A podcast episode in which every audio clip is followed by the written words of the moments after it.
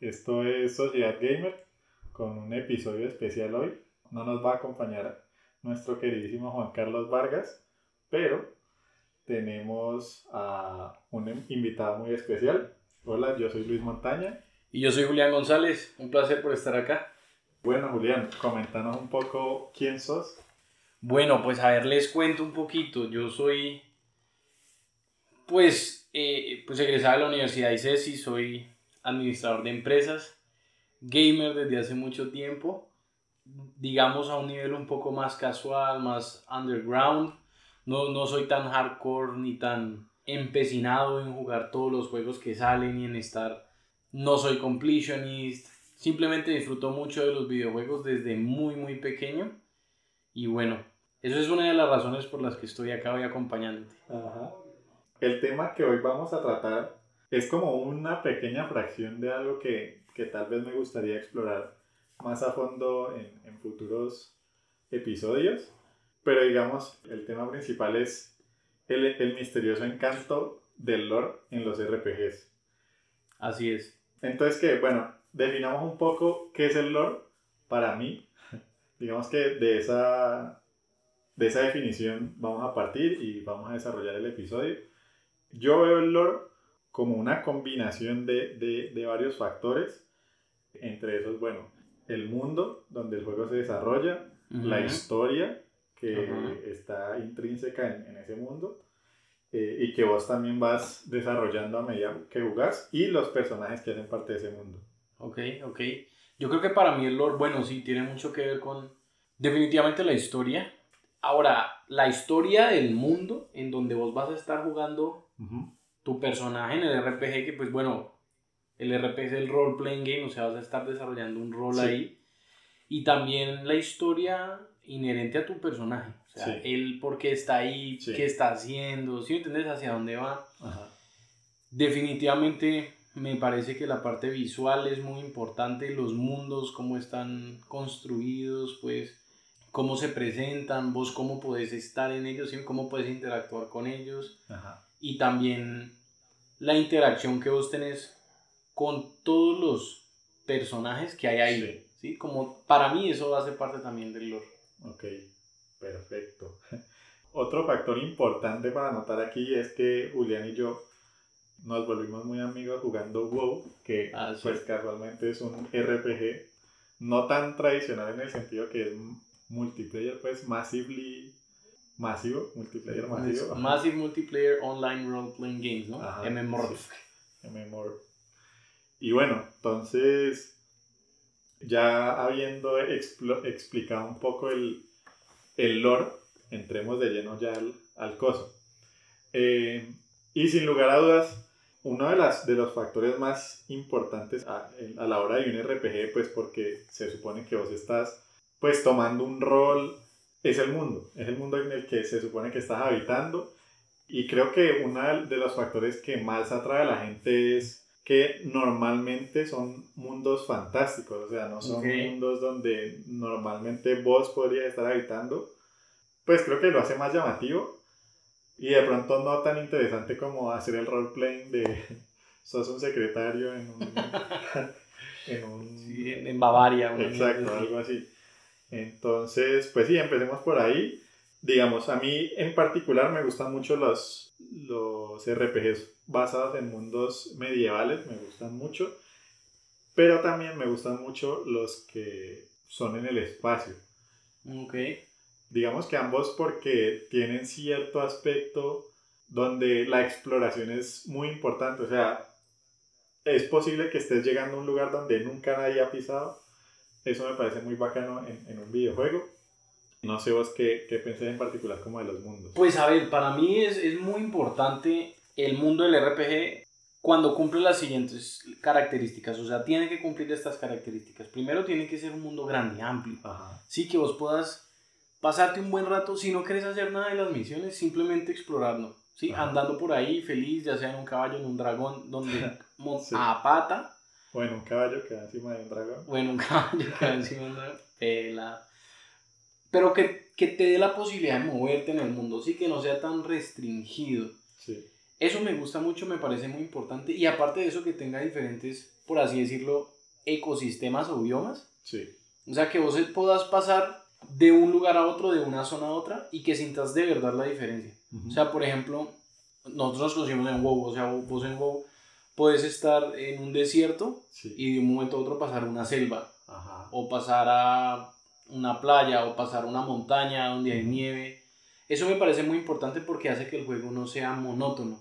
Hace que las zonas donde vos estás jugando, pues, cambien y te, te atraigan un poquito, ¿sí me entendés? Y vos podés explorar en diferentes regiones. Eso, eso me gusta mucho y me parece muy importante que lo tengan los mundos, ahora que hayan cosas escondidillas ahí, como esos pequeños secretos, eh, también me gusta mucho. Sí, y bueno, digamos que viendo el WoW como un ejemplo, a través del, del nivel de, eh, de leveleo se te presenta la forma de explorar, o sea, nunca es obligatorio llegar a todos, todos los territorios, pero a medida que vas leveleando, como que te llevan por todos los biomas, así como vas a decir, entonces empezas, pues de pronto esos, te gustan los taurios, entonces empezás ahí como en, pues, ¿qué sería eso? Eso es como, ¿dónde estaban los putos bisontes en Estados Unidos? ¿En Minnesota? sí. Yo no sé, como en Minnesota o en, o en algún lugar por ahí. El sí, pero bueno, digamos que es como un valle... Es como una planicie. Sí. Tiene unas mesetas muy bonitas. Ajá. Y luego pasas a, a The Barrens, que es como una sabana. Una sabana. Y, y, bueno, ya de ahí podrías subir a Ashenville, que es un bosque. O podías bajar a un pantano. Exacto, entonces esa parte es muy interesante. Pues veníamos discutiendo también un poco que, que hay unos juegos que aunque son reconocidos muy... Como, ampliamente. Ampliamente como RPGs brutales, en ese aspecto de pronto se quedan un poco cortos, como los Skyrim, que digamos por su cuestión como nórdica y que están en las montañas y no sé qué, en, en ese aspecto eh, se queda un poquito corto porque ya uno, o sea, uno entra como una cueva y ya como que todas las cosas son Sí, y sabes qué te vas a encontrar. Ajá. Entonces como que en ese, en ese factor se pierde un poquito ese, ese el... La, la variabilidad. sí. La variabilidad en el terreno en el que estás jugando. Sí. Y bueno, digamos que una de las, de, ¿qué es lo que te podría llevar a, a explorar estos mundos? Uno de, las, de, las, de los factores que a mí más me parecen interesantes es que hayan tesoros escondidos o jefes secretos. Por ejemplo, eh, hay muchos juegos donde, digamos, uno de los problemas que yo veo en los RPGs más actuales es que te ponen marcadores en todas partes. Ok. Pues realmente ya no hay tanto el, el placer de descubrir, sino que estás como... Siguiendo un, un... Tener una experiencia guiada que no está mal, pero pues siempre era chévere como ir explorando por ahí en un lugar cualquiera y de repente te encontrás algo, no sé, un tesoro, un personaje, y pues que no cambia, a ver, no impacta el, el, el, juego de una manera extrema, pero igual te da como la satisfacción de... Sí, te agrega valor en que pues hay algo nuevo y lo, lo vas a desarrollar. Y lo vas a, te vas a enfrentar a él, puede que sea como un mini reto en el mundo, que tenga como esas cositas digamos, ya desarrolladas que vos puedas entrar a, a encontrar, que vos puedas entrar a descubrir y de alguna u otra manera empezar a, sí, a darte puños en la jeta con un man que es súper fuerte, que está en el mundo, que nada tiene que ver con la historia, sí. pero ahí está. O por ejemplo, llegas a una casa destruida y sabes que ahí no vas a encontrar nada súper importante, pero como en muchos juegos de RPGs, normalmente encontrás códices o libros y entonces te pones a leer y, y, te das cuenta, o sea, como que te cuentan un poco de qué sucedió ahí y a veces son historias muy interesantes y pues eso es chévere, o sea, llegar como a un lugar random donde no esperabas encontrar nada y descubrir un pequeño tesoro o algo así. Claro, y ese es otro, yo creo que ese es otro factor que es importante que hablemos de los RPGs como algo distintivo y que tiene que estar ahí sutilmente, pero que tiene que estar ahí, son las historias o, una muy buena historia de un personaje principal, una historia del mundo, una historia secundarias que estén por ahí segregaditas, pues no sé vos qué pensás. Para, yo creo que la historia es algo también muy, muy valioso de los RPGs y es algo que nos lleva a jugarlos. Pues sí, o sea, para mí en particular, que encuentro, digamos, hay unos cuantos factores que a mí me atraen a un juego. Entre esos, pues, está como el factor dificultad, que en muchos casos es lo que me lleva a, a, enfrentarme a un juego.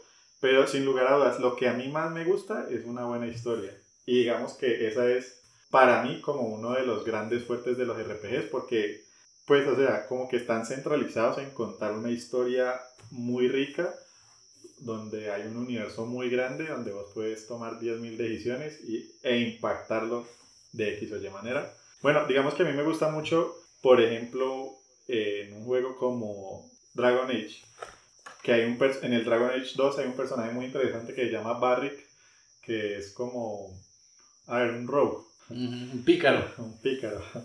Y el man escribe historias. Es famoso, digamos, a nivel mundial del, del, juego, como un escritor. Y de vez en cuando te vas encontrando fragmentos de sus historias y es muy interesante como sentarte y leer si realmente sí es un si vos encontrás interés en las historias que se supone que son súper interesantes a nivel del juego entonces me parece muy bacano o también por ejemplo también hablando un poco del Dragon Age que lo tengo muy presente porque me lo estoy pasando el, el Inquisition de momento es eh, el backstory la, la historia los cimientos pues del juego y me parece muy bacano por ejemplo, en el, en el de Dragon Age específicamente, que uno de los, bueno, hay varios eventos históricos que definen el juego. Sí. Entre esos, pues está lo de Andraste, que es como la profeta que les dio la religión a la mayoría de las civilizaciones de, de Dragon Age, o la invasión de los magos al mundo de los dioses. O bueno, de un dios, realmente no es un dios.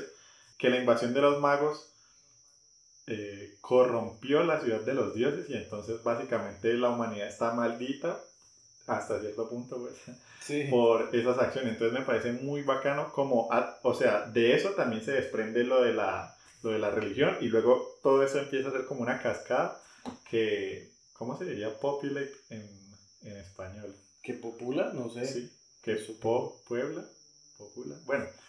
Población. Aquí lingüistas no son. Exacto, bueno.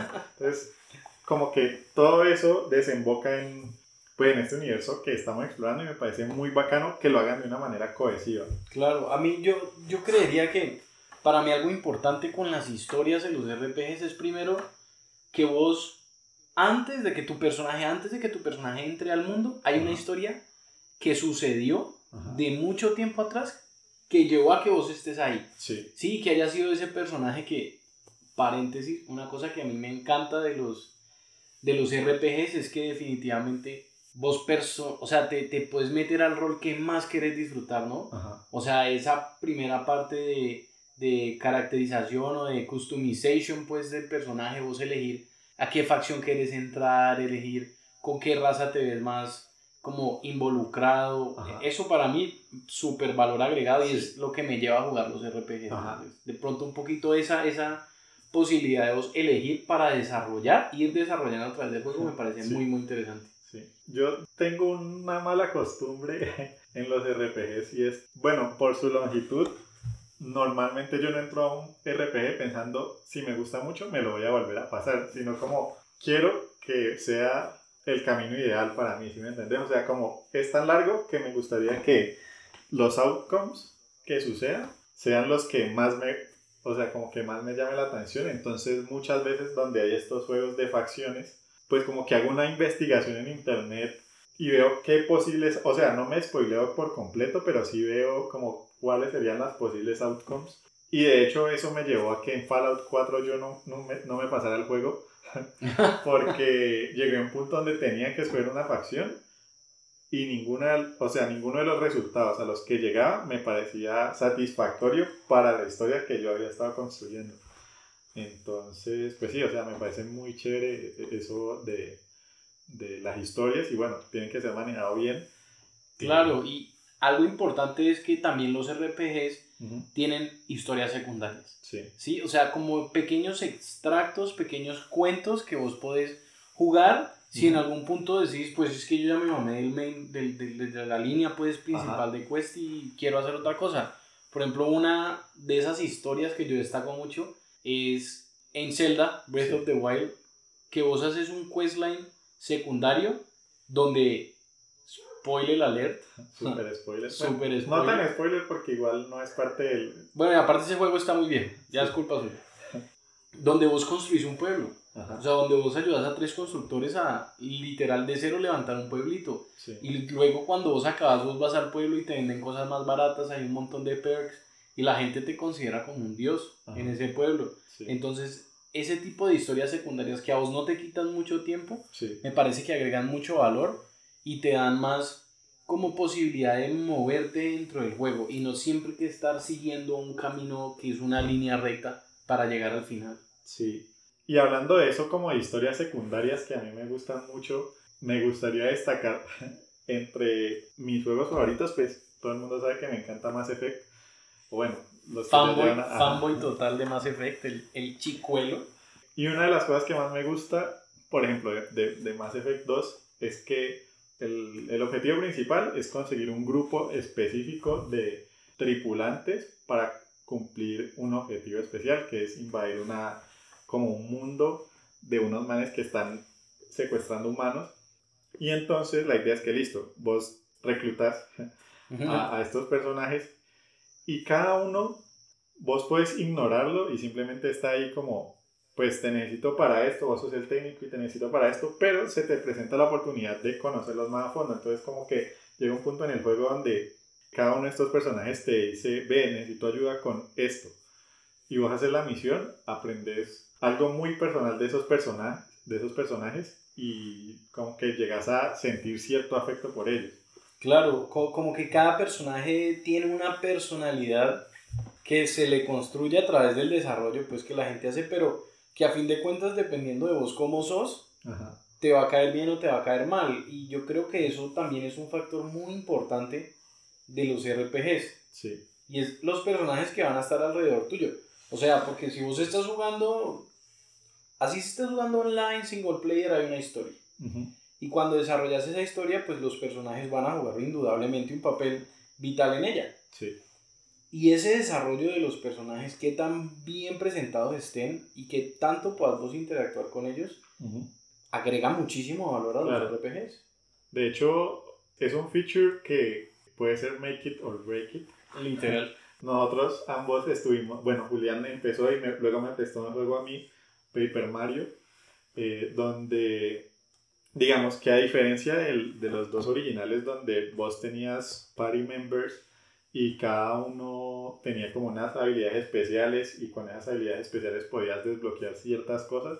Bueno, digamos que yo no llegué tan lejos como para decir Tal vez a futuro sí tengas más party members, pero hasta donde íbamos, el principal era una estrellita que se llama Olivia.